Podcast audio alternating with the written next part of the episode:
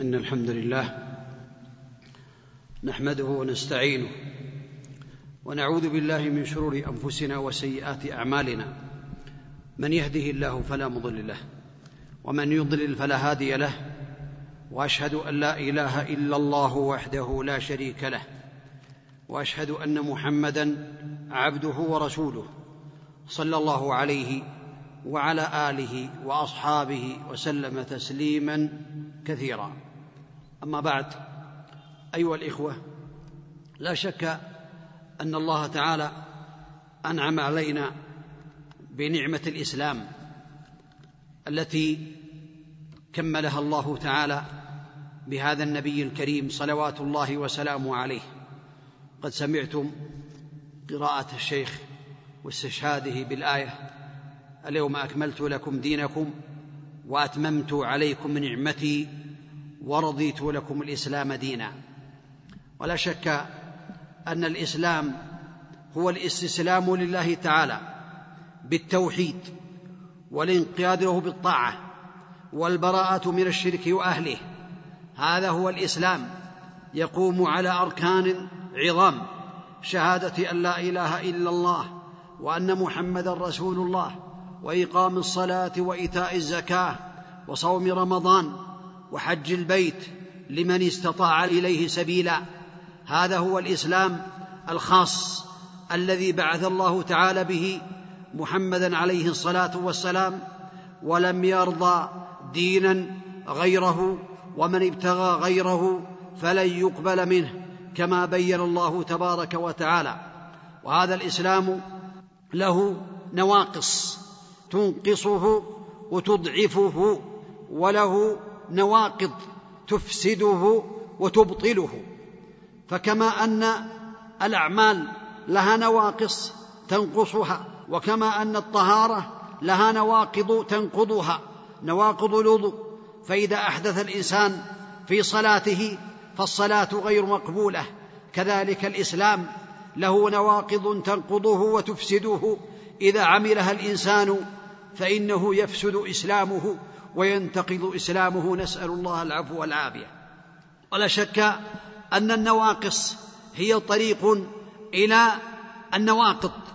فنواقص الإسلام هي فعل المعاصي والقيام بالمعاصي والسيئات وترك المأمورات أي ترك الواجبات التي أوجب الله تعالى على عباده. هذه يقال لها نواقص. تنقص الإسلام ولا تنقضه لكنها تنقصه وتضعفه. ولهذه الأمور التي تضعف الإسلام وتضعف الإيمان أسباب إذا وقع فيها الإنسان حصلت وهي أنواع. النوع الأول أسباب الوقوع في هذه النواقص. هناك أسباب لهذه النواقص من هذه الأسباب الابتلاء والاختبار بالخير والشر من الله تعالى. فالله تعالى يختبر عباده كما قال الله تعالى في كتابه ونبلوكم بالشر والخير فتنة وإلينا ترجعون فهذه المعاصي ابتلاء من الله تعالى كما أن الشيطان ابتلاء أي اختبار يختبر العباد. هل يثبتوا على طاعة الله وطاعة النبي صلوات الله وسلامه عليه أو ينقادوا للشهوات والمعاصي والسيئات فيقع في هذه النواقص التي تنقص الدين وتنقص الإسلام. وكما قال الله تعالى إنما أموالكم وأولادكم فتنة والله عنده أجر عظيم. اختبار من الله تعالى لعباده هل يقوموا بهذه الواجبات التي أوجب الله تعالى عليهم أو لم يقوموا بها؟ والخلاصة أن هذه الأمور من أسباب الوقوع في النواقص أن الله تعالى يختبر عباده حتى يظهر الصادق من الكاذب ويظهر الطائع من العاصي. فالله تعالى يختبر عباده سبحانه وتعالى. ومن الأسباب في وقوع النواقص في هذا الدين الوقوع في الأسباب التي تضعف الإيمان. وتضعف المراقبة لله تعالى. فإن الإنسان إذا قوي إيمانه وكمل إيمانه ابتعد عن نواقص الإسلام. ولهذا أكثر الله تعالى من ذكر علمه سبحانه وتعالى ومراقبته ترغيبا للناس في ذلك وتعليما للناس في ذلك وتوجيها وتربية منه سبحانه وتعالى. ومن ذلكم قوله تعالى ألم تر أن الله يعلم ما في السماوات وما في الأرض؟ ما يكون من نجوى ثلاثة إلا هو رابعهم ولا خمسة إلا هو سادسهم ولا أدنى من ذلك ولا أكثر إلا هو معهم. أينما كانوا ثم ينبئهم بما عملوا يوم القيامة. إن الله بكل شيء عليم. بيان من الله تعالى وإيضاح من الله تعالى لعباده أنه يطلع على كل شيء وأنه لا يخفى عليه خافية. قال وعنده مفاتح الغيب لا يعلمها إلا هو ويعلم ما في البر والبحر وما تسقط من ورقة إلا يعلمها ولا حبة في ظلمات الأرض ولا رطب ولا يابس إلا في كتاب مبين. ترغيبا للناس تعليما للناس دعوة للناس للمراقبة لله تعالى في السر والعلن حتى يكمل إيمانهم وحتى يستقيموا على طاعة الله تعالى. يعلم خائنة الأعين وما تخفي الصدور. بيان منه سبحانه وتعالى أنه لا يخفى عليه خافية. يعلم السر وأخفى. كما قال الله تعالى حينما بين قول لقمان يا بني إنها إن تك مثقال حبة من خردل فتكن في صخرة أو في السماوات أو في الأرض. يأتي بها الله. إن الله لطيف خبير لا يخفى عليه شيء مثاقيل الذر ولو كانت في البحار ولو كانت في السماء ولو كانت في أي مكان لا يخفى عليه شيء. ولهذا قال بعض القائلين يا من يرى مد البعوض جناحه في ظلمة الليل البهيم الأليل ويرى نياط عروقها بنحرها والمخ يجري في تلك العظام النحل. الذي يرى هذه البعوضة ويرى حركاتها ويرى هذا المخ يجري في هذه العظام لا يخفى عليه شيء. ولهذا قال بعضهم إذا ما خلوت الدهر يوما فلا تقل خلوت ولكن قل علي رقيب ولا تحسبن الله غافلا ولا إما تخفي عليه يغيب. إذا ما خلوت بريبة في ظلمة والنفس داعية إلى الطغيان فصنها وقل يا نفس إن الذي خلق الظلام يراني ومن هذه الأسباب التي تضعف الإيمان وتنقص الدين والإسلام الوقوع في الشهوات التي بينها الله تعالى وحرمها على عباده بل زينها ومنها ما يكون مباحا ومنها ما يكون حراما ولهذا قال الله تعالى زين للناس حب الشهوات من النساء والبنين والقناطير المقنطرة من الذهب والفضة والخيل المسومة والأنعام والحرث ذلك متاع الحياة الدنيا والله عنده حسن المآب. ولا شك أن الشهوات وحب الشهوات من أسباب وتقديم الشهوات من على الدين من أسباب ضعف الإيمان. ومن الأسباب لضعف الإيمان ونقص الإسلام الشيطان كما حذر الله تعالى منه إن الشيطان لكم عدو فاتخذوه عدوا إنما يدعو حزبه ليكونوا من أصحاب السعير. وقد كانت له طرق يفسد بها الناس ويضعف بها الإيمان فالأعمال أو العقبات التي يمر بها الشيطان لإفساد الإنسان بينها العلماء رحمهم الله تعالى. أحب الأشياء للشيطان الشرك بالله تعالى. يدعوهم إلى الشرك إلى عبادة غير الله وحده.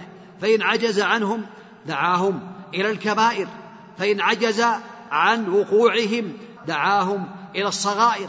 فإن عجز عن وقوعهم في صغائر الذنوب دعاهم إلى المباحات التي تشغلهم عن الطاعات وتصرفهم عن طلب العلم وعن كل خير ترتفع به الدرجات فإن عجز عن ذلك حاول ورغب أن يعملوا ببعض الأعمال التي تكون أقل شانا من أعمال فاضلة أعظم منها. فيدعوهم ويرضى منهم بالأعمال التي عليها أجور قليلة ويفوت عليهم الأجور العظيمة. فإن عجز عن ذلك فإنه بعد ذلك بعد هذا يدعوهم أو يسلط عليهم أعوانه من الإنس يبينون لهم ويدعونهم إلى المعاصي وغير ذلك فهو يقف مع الإنسان ويجتهد على أن يضله عن سبيل الله تعالى فإن عجز دعاه إلى أن ينقص إسلامه وإيمانه. هذه الأمور هي تنقسم إلى قسمين من هذه النواقص التي تنقص الإيمان والدين منها ما يكون كبيرة من كبائر الذنوب التي توبق الأعمال وتوبق الإنسان وتوجب له الوقوع في العذاب في الدنيا والاستحقاق للعذاب في الدنيا والآخرة. وهي كبائر الكبيرة عرفها العلماء رحمة الله تعالى عليهم ما كان في حد في الدنيا أو وعيد بلعن أو طرد من رحمة الله تعالى أو وعيد بعذاب من الله تعالى في الآخرة. هذه قاعدة. كل ذنب فيه حد في الدنيا أو وعيد في الآخرة من لعن أو طرد عن رحمة الله تعالى أو وعيد بالعذاب بالنار أو بعدم النظر إليه. فهذا يكون من كبائر الذنوب التي يقع فيها الكثير من الناس وتنقص الإيمان. أما إذا لم يحصل فيها شيء من ذلك فهي من الصغائر لكن الصغائر قد تكون كبائر بالإصرار عليها. يكون مصرا على صغيرة سنين طويلة حتى يموت. ولهذا قال ابن عباس لا كبيرة مع الاستغفار ولا صغيرة مع الإصرار. أي الكبيرة مع الاستغفار والتوبة والرجوع إلى الله تعالى تكون لا شيء. والصغيرة مع الإصرار عليها وتحسينها تكون من الكبائر. كذلك استصغارها إن المؤمن يرى ذنوبه. كأنه واقع تحت جبل يخشى أن يقع عليه. وإن المنافق يرى ذنوبه كأنه ذباب أو كأنها ذباب وقع على أنفه فقال به هكذا. أو كما قال الصحابي رضي الله تعالى عنه. ولا شك أن استصغار الذنوب يصيرها كبائر. كذلك مما يصير الذنوب الصغائر كبائر المجاهرة بالمعاصي. تكون يجاهر بها أمام الناس والمشاهد منه يعني لا يستحي من الله تعالى ولا من خلقه فيجاهر بهذه المعاصي تكون كبائر. ولهذا تكون من الكبائر. ولهذا قال النبي عليه الصلاة والسلام كل أمتي معافى إلا المجاهرين أي الذين يجاهرون بالذنوب والمعاصي ويظهرونها أمام الناس إلا المجاهرين أي فإنهم ليسوا من المعافين كل أمة معافى إلا المجاهرين وإن من المجاهرة أن يعمل الرجل عملا بالليل ويصبح وقد ستره الله تعالى فيقول يا فلان عملت البارحة كذا وكذا. هذا من المجاهرة التي تصير الصغائر من الكبائر وكذلك صدور هذه الصغائر ممن يقتدى به من طلاب العلم من الذين يشار إليهم بالدين والتقوى والخير تكون كبائر في حقهم لأن الناس يقتدون بهم ويقولون لو كانت يعني ليست بحرام لم يعمل هذا الإنسان فتكون كبائر لأنه قدوة للناس. ولا شك أن هذه الكبائر لا يكفر بها الإنسان ولا يخرج من دين الإسلام إلا إذا استحلها فإذا استحلها يكون كافرا بالله رب العالمين. ولا شك أنها عليه خطر في الدنيا والآخرة. توعد الله تعالى العصاة الواقعين في الكبائر بالعذاب الأليم في الدنيا وفي الآخرة. وتوعدهم الله تعالى بالنار. ومن الناس من أهل الكبائر من يدخلون النار ويخرجون قد امتحشوا واحترقوا ولم يبقى منهم إلا موضع السجود. فإن الله تعالى حرم على النار أن تأكل موضع السجود من الإنسان. أما النواقض التي تنقض الإسلام وتبطل الإسلام وتفسد الإسلام فهي كثيرة ذكر منها العلماء رحمهم الله تعالى في أبواب المرتد أشياء كثيرة ومكفرات كثيرة منهم من أوصلها إلى أربعمائة ناقض. إلى أربعمائة من النواقض تنقض الإسلام تبطل الإسلام. كما تبطل نواقض الوضوء الوضوء والطهارة. فإذا صلى الإنسان وكبر الله أكبر. ثم أحدث حصل منه فساء أو ضراط أو غير ذلك من نواقض الوضوء فإن صلاته تكون باطلة ولا تقبل ولو صلى مئة صلاة مئة ركعة. إذا حصل حدث لقول النبي عليه الصلاة والسلام لا صلاة لأحدكم إذا أحدث حتى يتوضأ. حتى يتوضأ. لا يقبل الله صلاة بغير طهور ولا صدقة من غلول. كذلك من وقع في ناقض من نواقض الإسلام فإنه يكون بهذا. قد أفسد إسلامه نسأل الله العافية ونقض إسلامه وخرج من هذا الإسلام إلى الكفر والعياذ بالله تعالى. ولا شك أن الأصول التي ترجع إليها النواقض أربعة أصول. كما ذكر العلماء رحمهم الله تعالى. الأصل الأول أو الناقض الأول الناقض بالقول. يكون الناقض قولا. الناقض للإسلام قد يكون قولا. كأن يسب الله تعالى أو يسب النبي عليه الصلاة والسلام أو يستهزي بلسانه بالدين أو يقول بأن الله تعالى ناقص سبحانه وتعالى والعياذ بالله. أو يقول بأنه لا وجود للملائكة أو لا وجود للجن أو يقول بأن الآخرة ليست بحق أو يقول بأن عذاب القبر ليس يعني موجودا أو فيه نظر أو يقول بأن يوم القيامة يحتاج إلى أدلة صحيحة أو غير ذلك وينكر ذلك بلسانه أو يقول بأن الجنة ليست بحق أو النار ليست بحق أو إن النبي عليه الصلاة والسلام ليس بحق أو ليس على هدى أو هدي غيره أكمل من هديه عليه الصلاة والسلام أو حكم غيره عليه الصلاة والسلام أحسن من حكمه يقول ذلك بلسانه فهذا يكون كافرا مرتدا بالله تعالى. لا يقبل الله منه صرفا ولا عدلا وأعماله السابقة تكون هباء منثورا تحترق تبطل تفسد كما تفسد الصلاة بناقض الوضوء. ولهذا قال الله تعالى وقدمنا إلى ما عملوا من عمل فجعلناه هباء منثورا. هذا من النواقض قد يكون الناقض قولا. أو يقول بأن الذين يعبدون القبور على حق أو عندهم أدلة صحيحة لا بأس. أن تعبد القبور لا بأس أن يدعى غير الله لا بأس أن يحكم الناس في القبائل والعشائر بالأحكام الوضعية ويتركوا القرآن والسنة لأنها لا تكون كاملة وإنما الكمال في هذه يعني آه القوانين أو هذه العادات القبلية التي تجري بين الناس يعرفون الأعراف ويعرفون يعني السلوم التي يقوم عليها الناس لأن القرآن لا يشمل هذا فيه نقص.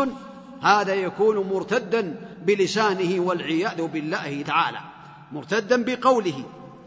ومن هذه النواقض الردة بالفعل بفعله كان يعمل ناقضا بفعله. فمن ترك الصلاة متهاونا بها تركا غير جاحد لوجوبها فالصواب أنه يكون كافرا مرتدا عن دين الإسلام. تركها لأن النبي عليه الصلاة والسلام قال في الحديث الصحيح الذي أخرجه مسلم بين الرجل والشرك والكفر ترك الصلاة. إذا الفارق بين الرجل المسلم بين الإنسان الفارق بينه وبين الإسلام ترك الصلاة بين الشرك والكفر. ترك الصلاة.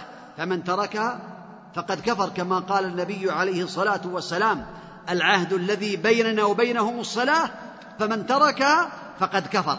هذا فعل عمل فعلا من الأفعال التي يخرج بها من دين الإسلام يبطل دينه وعلى هذا أدلة كثيرة من كتاب الله تعالى كقوله تعالى فإن تابوا وأقاموا الصلاة وآتوا الزكاة فخلوا سبيلهم دل ذلكم على أن من لم يقيم الصلاة فلا يخلى سبيله. فإن تابوا أقاموا الصلاة وآتوا الزكاة فإخوانكم في الدين دل ذلكم على أن من لم يقيم الصلاة لا يكون أخا لنا في دين الإسلام. وقوله عليه الصلاة والسلام في أحاديث تدل على كفره وعلى شركه كذلك لأن الكافر مشرك والمشرك كافر. الكافر مشرك والمشرك كافر.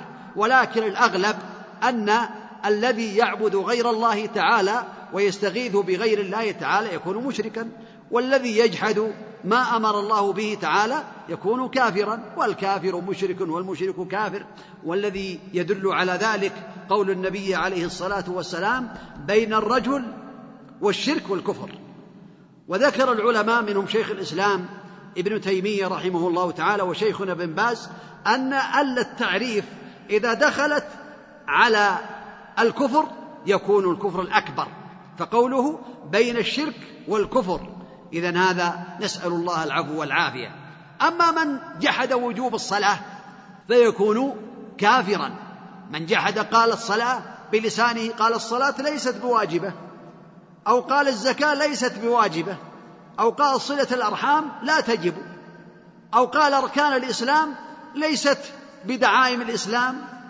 ويجوز أن تترك. هذا يكون كافرا بالقول. يكون كافرا بالقول فلا شك أن هذا يكون ناقضا من نواقض الإسلام وهو الفعل. أو أو طاف بالقبور يعظم شأنها تعبدا وذلا وخضوعا لها من دون الله تعالى أو عمل عملا شركيا استهان بالمصحف لطخه بالنجاسات والعياذ بالله أو يعني أهان شيئا فيه شيء من أسماء الله تعالى أو صفاته أو غير ذلك بفعله فإذا عمل عملا بفعله أو سجد لغير الله فهذا يكون قد كفر بالفعل كفر بفعله. وهناك كذلك ناقض وردة وبالاعتقاد فإذا اعتقد أن الله تعالى ليس بحق والعياذ بالله أو اعتقد بقلبه أن الله فقير والعياذ بالله أو اعتقد بقلبه أن الله لا يقدر على كل شيء أو اعتقد بقلبه أن الملائكة لا يوجدون أو اعتقد بقلبه أن الجن لا حقيقة لهم أو اعتقد بقلبه بأن الرسل عليهم الصلاة والسلام لم يبلغوا رسالات الله تعالى. ولم يدعوا إلى التوحيد ولم يبلغوا الناس ولم يدعوا إلى الله تعالى بالتوحيد أو اعتقد بقلبه أن الكتب ليست بموجودة الكتب التي أنزلت على الرسل عليهم الصلاة والسلام. اعتقاد بقلبه ولو لم يفعل ولو لم يقل بلسانه وإنما اعتقد بذلك. أو اعتقد بقلبه أن الآخرة لا تكون حقيقة. أو اعتقد بقلبه أن عذاب القبر ونعيم القبر لا يكون حقا أو اعتقد بقلبه أن سؤال منكر ونكير لا حقيقة له والعياذ بالله تعالى. أو اعتقد بقلبه أن الناس لا يحشرون ولا يقفون أمام الله تعالى أو اعتقد بقلبه أن الميزان والحشر والحوض والصراط والجنة والنار ليست بموجودة. فهذا يكون كافرا. باعتقاده هذا الباطل ولو صلى ولو صام ولو حج ولو عمل اعمالا كثيرة طاعة لله على هدي رسول الله عليه الصلاة والسلام ولكنه يعتقد ذلك فهذا يكون مخرجا له من دين الإسلام ناقض من نواقض الإسلام يحبط جميع الأعمال السابقة واللاحقة يخرجه من الإسلام. ويبيح دمه وماله ويخلده في النار يوم القيامة والعياذ بالله تعالى. والناقض الرابع ناقض الردة أو الخروج من الإسلام بالشك والعياذ بالله. هذا فيه خطر كبير خطر عظيم أخطر النواقض على الإنسان خاصة عامة الناس وهو الردة بالشك كأن يشك ويقول ما أدري. هل الله على كل شيء قدير أو غير قادر أو هل الله تعالى يقدر على يعني الأمور كلها أو غير ذلك أو هل الله تبارك وتعالى يسمع ويبصر ولا يخفى عليه خافية أو غير ذلك لا أدري أنا عندي شك شاك أو يشك في وجود الملائكة ما أدري هل الملائكة موجودون غير موجودين أو وجود الجن شك أو عذاب القبر ونعيم القبر ما أدري. هل عذاب القبر حق أو غير حق؟ ما عندي ما عندي خبر. أنا شاك في ذلك. أو يشك في بعث الأجساد من قبورها أو في حوض النبي عليه الصلاة والسلام أو في الصراط أو في الجنة والنار. يكون كافرا خارجا عن دين الاسلام لماذا؟ لأنه كذب الله. الله أخبر بذلك في كتابه. وأخبر به النبي عليه الصلاة والسلام. أخبر به ربنا عز وجل في كتابه. وأخبر النبي عليه الصلاة والسلام بذلك تفصيلا وتوضيحا وتعليما لأمته صلوات الله وسلامه عليه. فبين لهم كل شيء صلوات الله وسلامه عليه من هذه الأمور. أو قال أو شك في الصلاة. قل أنا والله ما أدري هل الصلاة يعني واجبة أو غير واجبة. ما ما أدري. لكني أصلي. سنصلي إن شاء الله ونحافظ على الصلاة فإن كانت حق نجونا وإن كانت غير واجبة يعني فالحمد لله. هذا يكون كافرا خارجا عن دين الإسلام لأنه كذب الله وكذب النبي عليه الصلاة والسلام بشكه هذا. أو شك في أي أمور أخبر الله تعالى عنها أو أخبر عنها النبي صلوات الله وسلامه عليه. وهذا خطر عظيم والعلماء ذكروا جميع النواقض التي ذكرها العلماء في أربعمائة ناقض أو أكثر من أربعمائة ناقض كلها تكون في هذه الأربعة. إما أن يكون الناقض قولا بقوله أو يكون الناقض فعلا بفعله أو يكون الناقض اعتقادا بقلبه أو يكون الناقض شكا شك فيه. فهذه كلها هي تجمع نواقض الإسلام والعياذ بالله تعالى. ولكن لأهمية الأمر وعظم الأمر ذكر العلماء رحمهم الله تعالى آه، النواقض تفصيلا. فمنهم من ذكر أربعمائة ناقض ومنهم من ذكر أكثر من ذلك. وجمعها شيخ الإسلام محمد بن عبد الوهاب رحمة الله تعالى عليه ذكر أعظم هذه النواقض في عشرة نواقض. عشرة. عشرة نواقض من وقع فيها فقد خرج من الإسلام وقد أبطل دينه وأفسد دينه. كما يفسد الإنسان بصلاته يفسد بناقض الوضوء. هذه إذا حصل ناقض من هذه النواقض فإنه يكون خارجا عن دين الإسلام. فذكر الناقض الأول الناقض الأول الشرك في عبادة الله تعالى كان يجعل لله ندا وهو خلقه. الشرك هو أن يصرف العبد نوعا أو فردا من أنواع العبادة أو أفرادها لغير الله تعالى. وعرفه النبي عليه الصلاة والسلام أن تجعل لله ندا وهو خلقك مثيلا ونظيرا وشبيها وهو الذي خلق سبحانه وتعالى. وأجمعوا تعريف لهذا الشرك الشرك هو أن يصرف نوعا من أنواع العبادة التي أمر الله تعالى بها أو أمر بها رسوله عليه الصلاة والسلام لغير الله تعالى كالذبح والنذر والخوف والرجاء والرغبة والرهبة والاستغاثة والاستعانة والدعاء وغير ذلك والخشية كلها عبادات لله تعالى فمن صرف منها شيئا لغير الله فقد كفر بالله وقد خرج من دين الإسلام.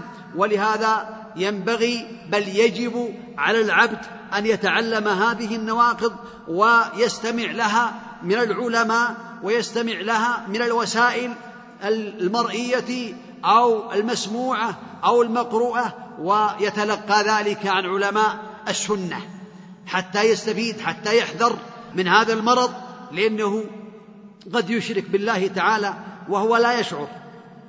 ولهذا بين الله تعالى خطر هذا الشرك وهو الشرك الأكبر لأن الشرك أنواع. شرك أكبر وشرك أصغر. فالشرك الأكبر كما سمعتم أن يجعل لله ندا وهو خلقه أو يصرف نوعا من أنواع العبادة التي أمر الله تعالى بها لغير الله تعالى. وبين الله خطره. إن الله لا يغفر أن يشرك به ويغفر ما دون ذلك لمن يشاء. ومن يشرك بالله فقد افترى إثما عظيما. قال في الآية الأخرى إن الله لا يغفر أن يشرك به ويغفر ما دون ذلك لمن يشاء. ومن يشرك بالله فقد ضل ضلالا بعيدا. ضل ضلالا. نسأل الله العافية. هذا الشرك الأكبر. إنه من يشرك بالله فقد حرم الله عليه الجنة. ومأواه النار. وما للظالمين من أنصار. نسأل الله العفو والعافية. ومن يشرك بالله فكأنما خر من السماء فتخطفه الطير أو تهوي به الريح في مكان سحيق. قد بين الله تعالى وضرب الأمثال للناس للتحذير من هذا الشرك في كتابه العزيز. يا أيها الناس ضرب مثل فاستمعوا له. إن الذين تدعون من دون الله لن يخلقوا ذبابا ولو اجتمعوا له. وإن يسلبهم الذباب شيئا لا يستنقذوه منه. ضعف الطالب والمطلوب. فالناس أو الذين يعبدون الأولياء أو يعبدون الجن أو يعبدون غيرهم من الصالحين هؤلاء لا ينفعون ولا يضرون. فقال تعالى يا أيها الناس ضرب مثل فاستمعونه إن الذين تدعون من دون الله لن يخلقوا ذبابا ولو اجتمعوا له وإن يسلبهم الذباب شيئا لا يستنقذوه منه. لو جاء الذباب إلى هذا الولي الذي يدعى من دون الله أو يستغاث به من دون الله فأخذ طيبا أو أخذ شيئا مما عليه أو امتص دما فإنه لا يستطيع أن يرجع هذا إلى جسده ولا يستطيع ذلك. وقال تعالى مثل الذين اتخذوا من دون الله أولياء كمثل العنكبوت اتخذت بيتا وإن أوهن البيوت لبيت العنكبوت لو كانوا يعلمون. العنكبوت هذه من أضعف الأشياء واتخذت بيتا من أضعف البيوت فهو لا ينفعها. فهؤلاء الذين يعبدون الله تعالى مثل هذه العنكبوت اتخذت بيتا والبيت هذا ضعيفا فكذلك هذا الإنسان الذي يدعو غير الله أو يستغيث بغير الله أو يذبح لغير الله أو يدعو غير الله أو يخشى ويخاف خوف السر من غير الله أو غير ذلك من أنواع العبادة لا ينفعه هذا الشيء وإنما هو كبيت العنكبوت. ولا شك أن الأمثال في القرآن كثيرة. ومن هذا أن الشرك الأكبر يكون على أنواع بالتفصيل كما قال الله شرك الدعوة أن يدعو غير الله ولا تدع من دون الله ما لا ينفعك ولا يضرك فإن فعلت فإنك إذا من الظالمين. بعض الناس يدعو غير الله ويستغيث بغير الله وليس في هذه البلاد فيما أعلم في هذا الزمن والحمد لله بلاد المملكة العربية السعودية لا أعلم أحدا يعني يتخذ قبرا إلا أن يكون في غابات أو يكون بعيدا من الناس أو يكون مختفيا لا يأتي أمام الناس يدعو غير الله تعالى.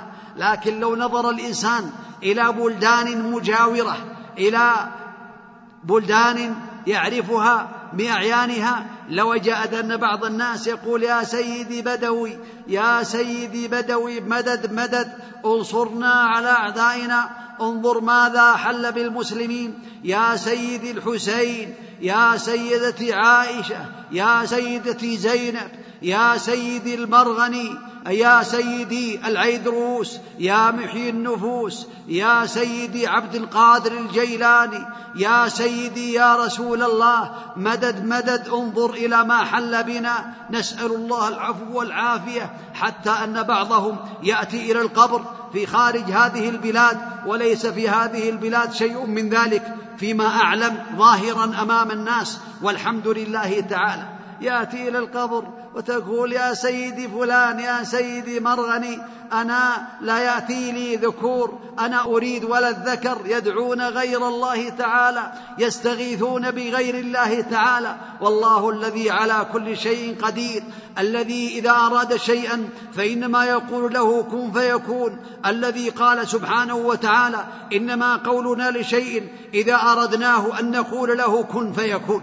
سبحانه وتعالى. القادر على كل شيء الذي بيده كل شيء الذي عنده خزائن كل شيء الذي يعطي ويمنع ويخفض ويرفع. وإن يمسسك الله بضر فلا كاشف له إلا هو.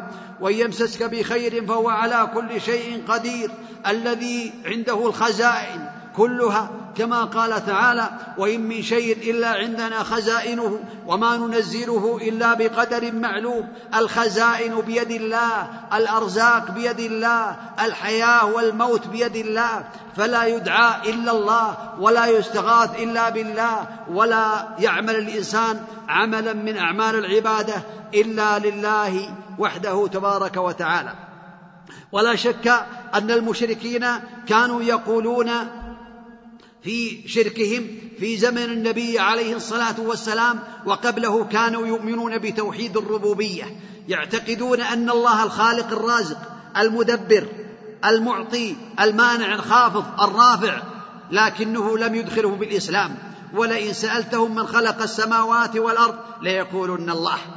يعترفون بذلك لكنه ما دخلوا في الإسلام لأنهم لم يأتوا بتوحيد الألوهية العبادة صرفوا العبادة لله تعالى ولهذا بين الله تعالى عنهم بقوله تبارك وتعالى فإذا ركبوا في الفلك دعوا الله مخلصين له الدين فلما نجاهم من البر إذا هم يشركون. اذا كما قال شيخ الإسلام محمد بن عبد الوهاب رحمه الله تعالى حينما ذكر القواعد الأربع في الشرك قال القاعدة الرابعة أن مشرك زماننا أغلظ شركا من المشركين الأولين فإن المشركين الأولين يشركون في الرخاء ويخلصون في الشدة. أما مشركو زماننا فشركهم دائم شركهم في الرخاء والشدة. هذا حاصل بعض الناس كما بلغنا بلغ كثير من الناس أنهم ركبوا بسفينه فمنهم من يقول يا سيدي بدوي مدد مدد السفينة كادت تغرق. يا سيدي فلان يا سيدي انظر إلى ما حل بنا أنجنا يا سيدنا. وتركوا ربنا تبارك وتعالى. تركوا القادر على كل شيء. لو كان أبو جهل وأبو لهب مع هؤلاء السفينة لقالوا يا الله لأنهم يخلصون في الشدة ويشركون في الرخاء. فلا شك أن شرك الدعوة شرك خطر على الناس الآن ويقع فيه كثير من الناس والعياذ بالله تعالى. وهذا فضل من الله على هذه البلاد أن الله تعالى طهرها في الظاهر. أما الباطن فالعلم عند الله قد يكون هناك بعض الشواذ أو بعض الأفراد في بعض الغابات أو غير ذلك لا يعلم. ولكن هذا من فضل الله تعالى علينا في هذه البلاد. ونسأل الله تعالى ينجينا وإياكم من هذه النواقض ويعيدنا وإياكم وجميع المسلمين من الوقوع فيها. كذلك من أنواع الشرك الأكبر شرك الإرادة والقصد يريد شيئا. فيه شرك كما قال الله تعالى من كان يريد الحياة الدنيا وزينتها نوفي إليهم أعمالهم فيها وهم فيها لا يبخسون. أولئك الذين ليس لهم في الآخرة إلا النار وحبط ما صنعوا فيها وباطل ما كانوا يعملون. من كان يريد العاجله عجلنا له فيها ما نشاء لمن نريد؟ ثم جعلنا له جهنم يصلاها مذموما مدحورا. وقال سبحانه من كان يريد حرث الآخرة نزد له في حرثه ومن كان يريد حرث الدنيا نؤته منها وما له في الآخرة من نصيب. فالإرادة لا بد أن تكون لله تعالى. يرجو ثواب الله ويخشى عقابه ويطمع في رضاه ولا يشرك بالله تعالى. شرك المحبة. ومن الناس من يتخذ من دون الله أندادا. يتخذ من دون الله أندادا. يحبونهم كحب الله تعالى. هذا من أنواع الشرك الأكبر.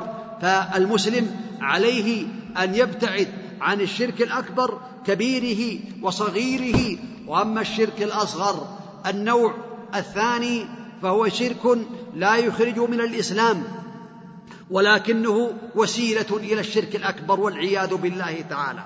وحده وتعريفه هو كل شيء أو كل ما ذكر في القرآن أو في السنة بتسمية الشرك لكنه لم يبلغ حد الشرك الأكبر.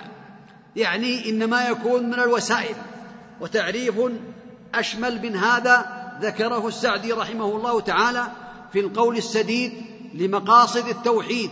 قال كل وسيلة يتوسل بها الإنسان أو يتصل بها إلى الشرك الأكبر سواء كانت قولية أو إرادية أو فعلية.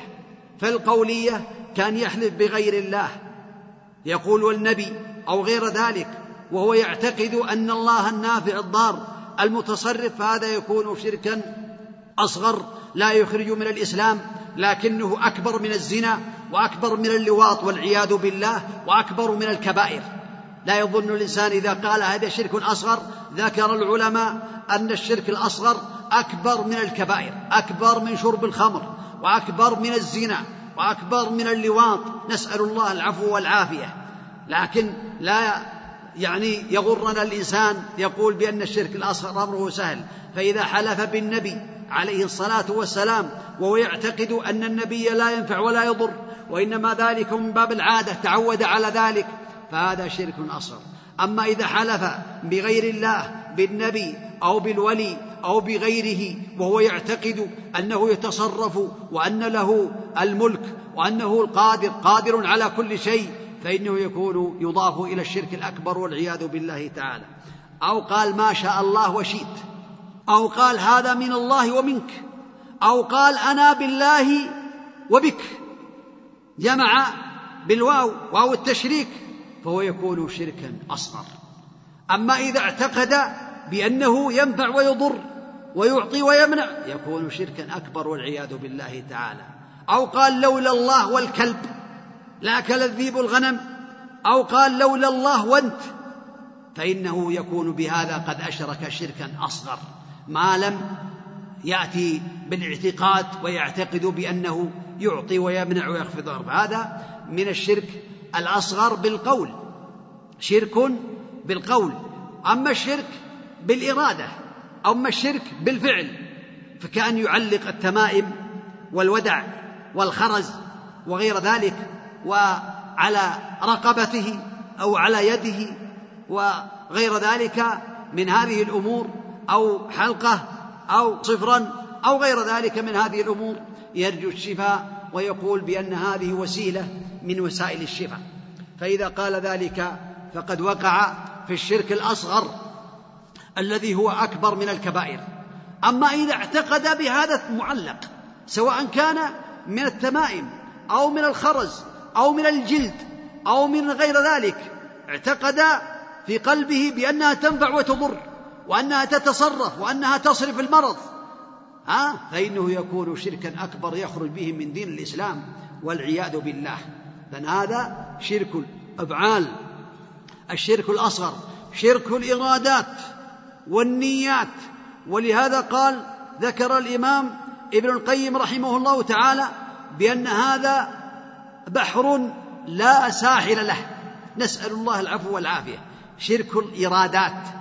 والنيات يصرف نيته لغير الله تعالى بمعنى أنه إن عمل عملا وأشرك به رأى عمل الرياء عمل لله وأراد أن يثنى عليه فإنه يكون بهذا قد أشرك شرك النيات والإرادات والرياء اعاذنا الله وإياكم من الرياء من أخطر الأمور على أمة محمد عليه الصلاة والسلام. ولهذا خافه رسول الله عليه الصلاة والسلام خافه على أصحابه أبي بكر وعمر وعثمان وعلي رضي الله عنهم وعلى جميع الصحابة.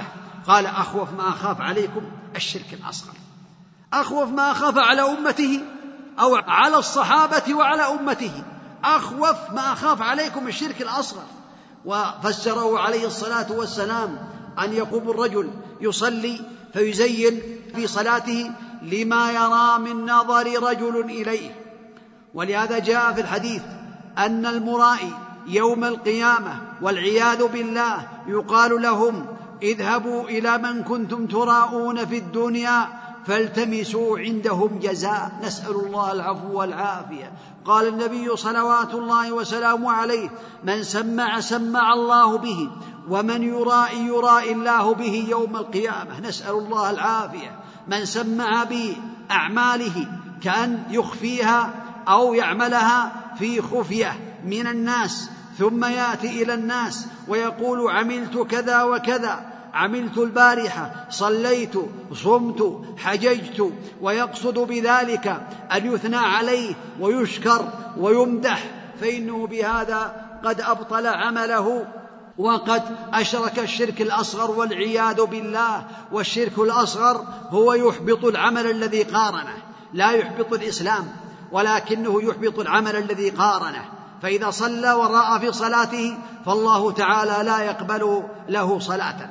لقول النبي عليه الصلاة والسلام فيما يرويه عن ربه تبارك وتعالى أنا أغنى الشركاء عن الشرك من عمل عملا أشرك معي فيه غيري تركته وشركه. نسأل الله العفو والعافية. فالله غني عنا وعن عبادتنا. إن لم تكن العبادة خالصة لوجه الله سواء كانت صلاة أو كانت زكاة أو حجا أو عملا من الأعمال الصالحة إن لم تكن خالصة فالله غني عنا وعن عبادتنا. ولهذا من أنواع السمعة والعياذ بالله أن يقرأ الإنسان القرآن أو يرفع صوته بالذكر قاصدا بنيته أن يثنى عليه ويشكر على ذلك.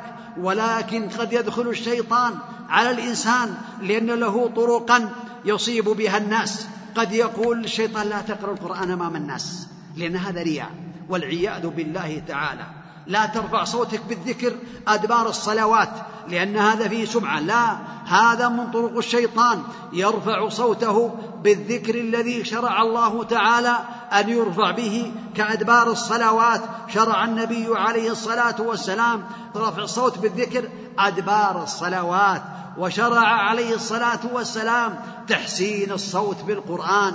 حسنوا أصواتكم بالقرآن أو حسنوا القرآن بأصواتكم ولكن الإنسان يتكل ويعتمد بقلبه على الله ويستعيذ بالله ويقول اللهم إني أعوذ بك أن أشرك بك شيئا أعلمه وأستغفرك لما لا أعلمه. هذا من أنواع السمعة. نسأل الله العفو والعافية والرياء وهو كما قال الإمام ابن القيم بحر لا ساحل له ولكن المخرج منه. أن يسأل الله العبد أن يعافيه من هذا. فقد كان الله تعالى أثنى على الصحابة. قال الله تعالى والذين يؤتون ما آتوا وقلوبهم وجله أنهم إلى ربهم راجعون. يؤتون ما آتوا من الأعمال الصالحة وقلوبهم خافية قلوبهم خاشعة قلوبهم يعني تخشى من الله الا يقبل هذا العمل. فبين النبي عليه الصلاة والسلام لعائشة حينما قالت يا رسول الله أهو الرجل يزني ويسرق ويشرب الخمر والذين يؤتون ما آتوا وقلوبهم وجلة. قالت هو الرجل يزني ويشرب الخمر ويعني قال لا يا ابنة الصديق أو يا ابنة أبي بكر ولكنه الرجل يصلي ويصوم ويتصدق ويخاف ألا يتقبل منه. اذا الخوف من عدم القبول هذا من علامات الإخلاص.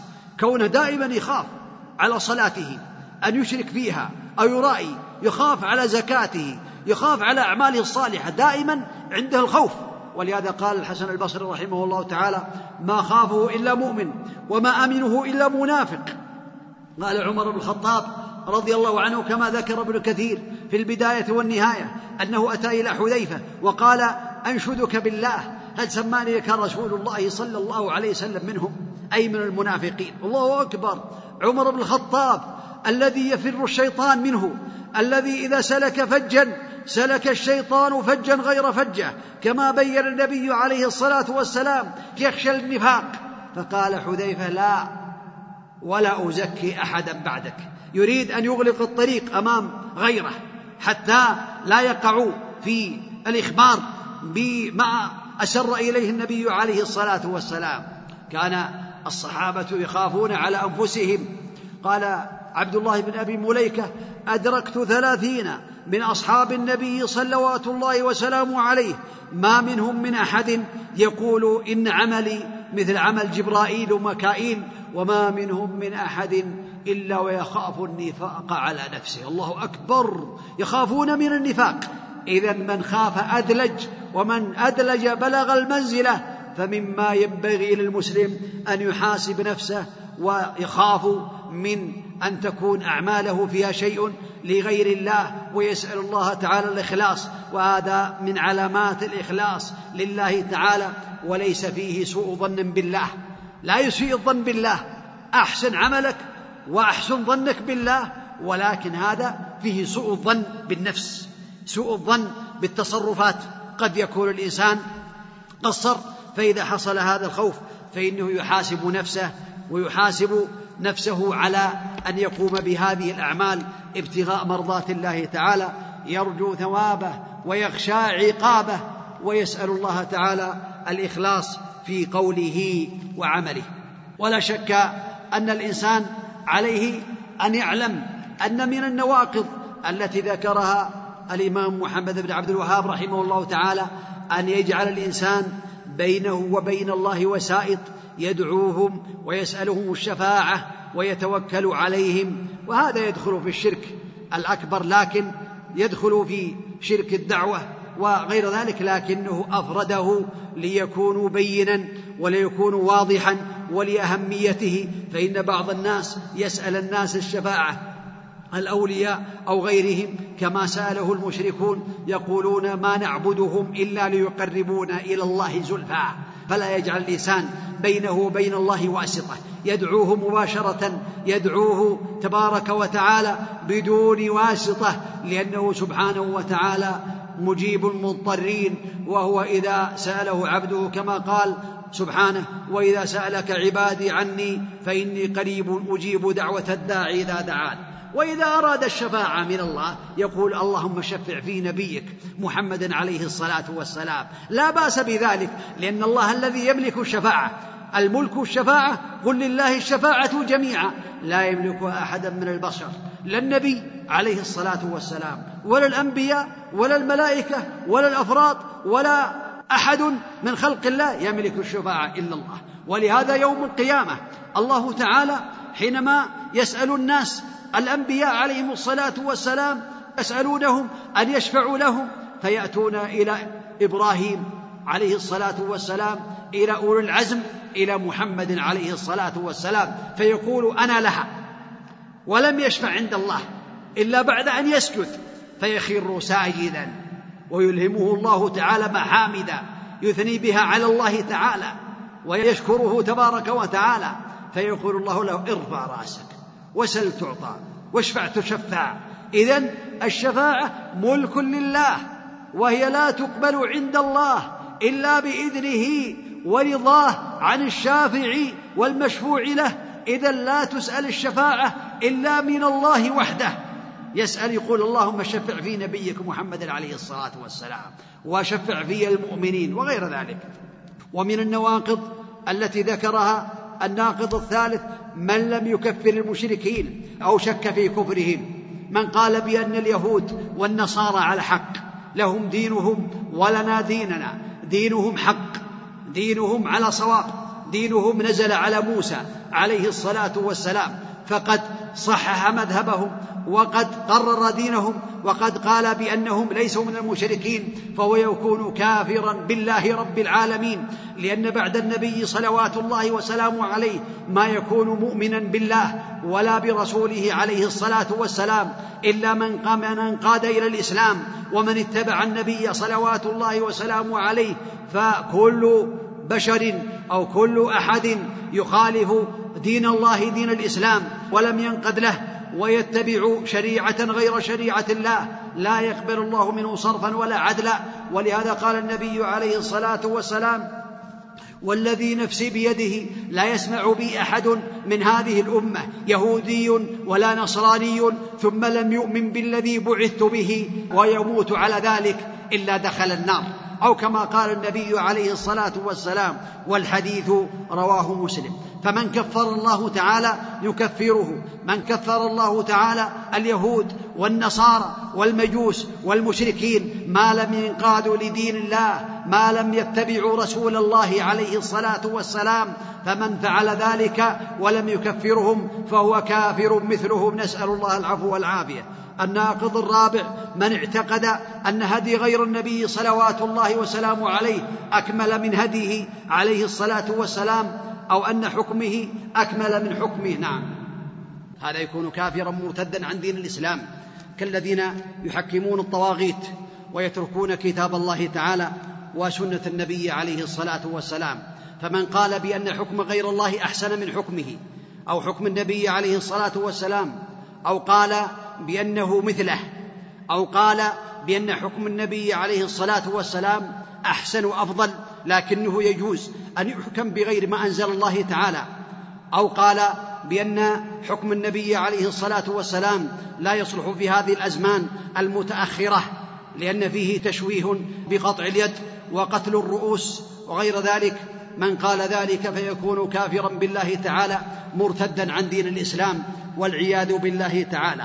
فلا بد كما قال الله تعالى في كتابه العزيز ومن لم يحكم بما أنزل الله فأولئك هم الكافرون. قال وأولئك فأولئك هم الظالمون. قال فأولئك هم الفاسقون. هؤلاء الذين يفضلون حكم الطواغيت أو يقولون هي مساوية لحكم الله أو حكم النبي عليه الصلاة والسلام أو يقولون الشريعة أفضل لكنه يجوز أن يحكم بغير ما أنزل الله أو يقولون بأن التحاكم إلى الشيخ الفلاني من مشايخ القبائل أحسن من حكم الشريعة وأحسن من الحكم الذي يحكم به القاضي من هدي رسول الله عليه الصلاة والسلام يكون كافرا بالله مرتدا عن دين الله والعياذ بالله تعالى. الناقض الخامس وهو من أبغض شيئا مما جاء به النبي صلوات الله وسلامه عليه ولو عمل به كفر. لو عمل به كفر لو أبغض الصلاة ولو صلى يكون كافرا. أبغض الزكاة ولا يحب الزكاة. وينتقص الزكاة لكنه زكاة يكون كافرا. أبغض الحج بغضا من قلبه بغضا دينيا لكنه حج. هذا يكون كافرا لأنه أبغض ما أمر الله تعالى به وما فرضه سبحانه وتعالى على عباده وهذا خطر عظيم. كذلك الناقض السادس من استهزأ بشيء من دين النبي عليه الصلاة والسلام أو ثوابه أو عقابه كفر والعياذ بالله تعالى. فالاستهزاء بدين الله.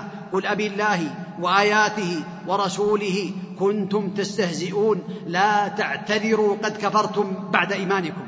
فمن استهزأ بالصلاة أو استهزأ بالدين أو غير ذلك من هذه الأمور فإنه بهذا يكون كافرا مرتدا عن دين الإسلام لأنه استهزأ وقد حكم الله تعالى على المستهزئين بأنهم من الكافرين والعياذ بالله تعالى. فلا شك أن هذا من النواقض التي بينها أهل العلم وثبتت في القرآن وسنة النبي عليه الصلاة والسلام. حتى لو استهزئ باللحية قال اللحية ما يربيها إلا يعني الناس الذين لا يخشون الله تعالى ويقصد بهذا الاستهزاء انتبه يقصد بهذا الاستهزاء دين النبي يقصد تشريع النبي صلوات الله وسلامه عليه. ويقال أو قال بأن اللحية لو كان فيها خير ما نبتت في مكان ثاني لم تكن في مكان العانة. وقصده بذلك استهزاء بدين الرسول وتنقص في دين الرسول عليه الصلاة والسلام يكون كافرا والعياذ بالله. أما إذا كان يقصد أنه يستهزئ بشخص ب يعني شكل الشخص أو غير ذلك فهو يكون من الذنوب العظيمة ويكون من التنابز بالألقاب ويكون من الأمور المحرمة. المهم أنه ما ينسب هذا النقص لدين الإسلام ودين النبي صلوات الله وسلامه عليه. ذلك من النواقض السحر ومنه الصرف والعطف.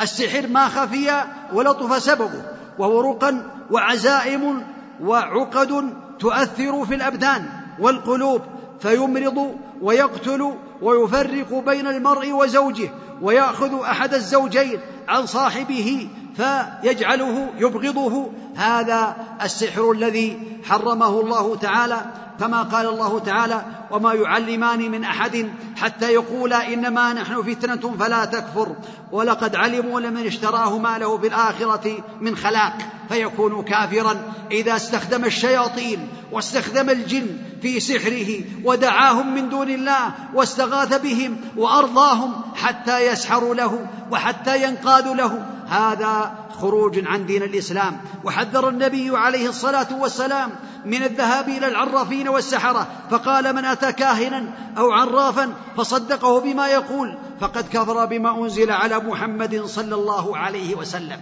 إذا صدقه يكون كافرا. أما إن لم يصدقه لم يصدقه ولكنه سأله فإنه لا تقبل له صلاة أربعين يوما. كما قال النبي عليه الصلاة والسلام من أتى عرافا فسأله عن شيء لم تقبل له صلاة أربعين ليلة. رواه مسلم. إذا سأله ولكنه لم يصدقه وإنما من باب الترفه يسأله.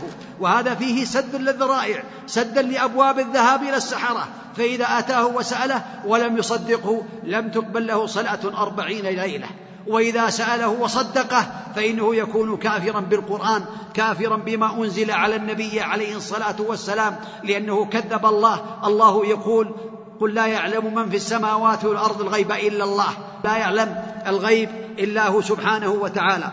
ليس منا من تطير أو تطير له أو تكهن أو تكهن له أو سحر أو سحر له ومن أتى كاهنا فصدقه بما يقول فقد كفر بما أنزل على محمد عليه الصلاة والسلام. الساحر الساحر يقتل بالسيف يقتل بالسيف. فعن أبي مجالة رضي الله عنه قال إنه جاء كتاب عمر بن الخطاب رضي الله عنه اقتلوا كل ساحر وساحرة. قال فقتلنا يومئذ ثلاث سواحر. فقال وكذلك حد الساحر الساحر ضربة بالسيف.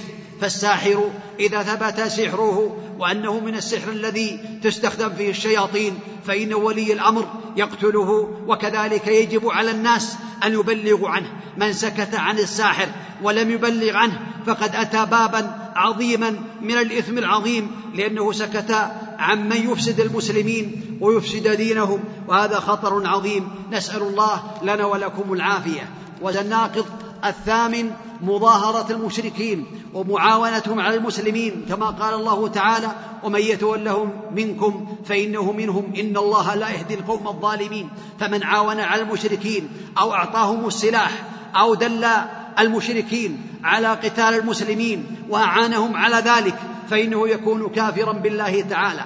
من اعتقد أن بعض الناس يسع الخروج عن شريعة محمد عليه الصلاة والسلام.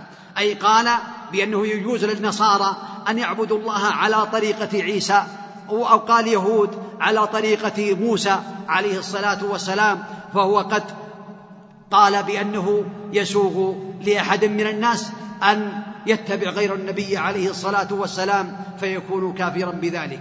والناقض العاشر الإعراض عن دين الله لا يتعلمه ولا يعمل به. ولهذا حذر الله تعالى عن ذلك. ومن أظلم ممن ذكر بآيات ربه ثم أعرض عنها. إنا من المجرمين منتقمون. الإعراض عن دين الله لا يتعلمه ولا يعمل به. هذا يكون ردة عن دين الله. لا يصلي لا يعمل أي عمل من أعمال الإسلام. أعرض عن دين الله وأعرض عن تعلمه وأعرض عن ما يقربه إلى الله كليا. هذا يكون مرتدا عن دين الإسلام. أما إذا أعرض عن بعض الدين أعرض عن الزكاة لم يزكي لم يعمل بعض الأعمال التي أوجبها الله تعالى. هذا إعراض جزئي. أما الذي ينقل عن دين الإسلام ويخرج عن دين الإسلام فهو الإعراض عن دين الله جملة وتفصيلا. أسأل الله تعالى بأسماء الحسنى وصفات العلى أن يجعلني وإياكم من الذين يستمعون القول فيتبعون أحسنه. إنه ولي ذلك والقادر عليه وأن يعيذنا وإياكم مما يفسد ديننا أو ينقص ديننا. إنه على كل شيء قدير وأن يثبتنا وإياكم على دين الإسلام حتى نلقاه وهو راض عنا وأن يرزقنا وإياكم وجميع المسلمين الإخلاص في القول والعمل. إنه ولي ذلك والقادر عليه. وصلى الله وسلم وبارك على نبينا محمد وعلى آله وأصحابه أجمعين. هنا سؤال يقول فيه هل من أهل السنة من يقول أو قال من أهل السنة من يقول ما ندري من هو الذي على حق؟ نحن ام الرافضه حينما يلتبس عليه أمر فعلوه ولم يوافقوا هذا الأمر أمور أهل السنة كالصيام والحج وغير ذلك. لا شك أن من قال بأن القرآن ناقص أو سب عائشة وسب وقال بأنها عملت الفاحشة أنه يكون من أكثر خلق الله تعالى. من سب ما أقول فلان ولا فلان من قال بأن عائشة ليست بطاهرة أو قال بأنها يعني ليست من الطاهرات فكذب الله وكذب النبي صلوات الله وسلامه عليه ويكون كافرا بالله رب العالمين. أو قال بأن الدين ناقص أو قال بأن القرآن ناقص أو قال غير ذلك. ولا ينبغي للمسلم بل يجب عليه أن يبتعد عن هذه الاعتقادات وأن يتعلم. وهذا الذي يقول هذا الكلام ينبغي له أن يعلم. ينبغي قد يكون جاهلا قد يكون لا يعرف. وأمي لا لم يتعلم عليه أن يعلم. وأن يحذر من هذا الكلام. أسأل الله تعالى لي ولكم التوفيق والتسديد والعلم النافع والعمل الصالح. إنه على كل شيء قدير وبالإجابة جدير. نعم. الحل حل السحر بالسحر. هذا هو محرم لأنه فيه تقرب للشياطين فهو يعين هذا الساحر كذلك أن يتقرب إلى الشياطين. فالساحر لا يسحر بسحره إذا كان يتقرب إلى الشياطين إلا بعد أن يرضي الشيطان وربما سجد له وربما بال على المصحف والعياذ بالله تعالى. فالشيطان يعطيه ما أراد من السحر فكذلك إذا أراد أن يحل السحر على المسحور هو يتقرب للشيطان ويحل السحر على المسحور. فهذا لا يجوز على الصواب عند أهل السنة على الصواب أنه لا يجوز وأنه محرم. أما حل السحر بالنشرة الجائزة بالدعاء بالرقى قراءة المعوذات وغيرها من القرآن وآية الكرسي وغير ذلك من النشرة المشروعة فهو مشروع والحمد لله تعالى. صلى الله وسلم وبارك على نبينا محمد وعلى آله وأصحابه أجمعين.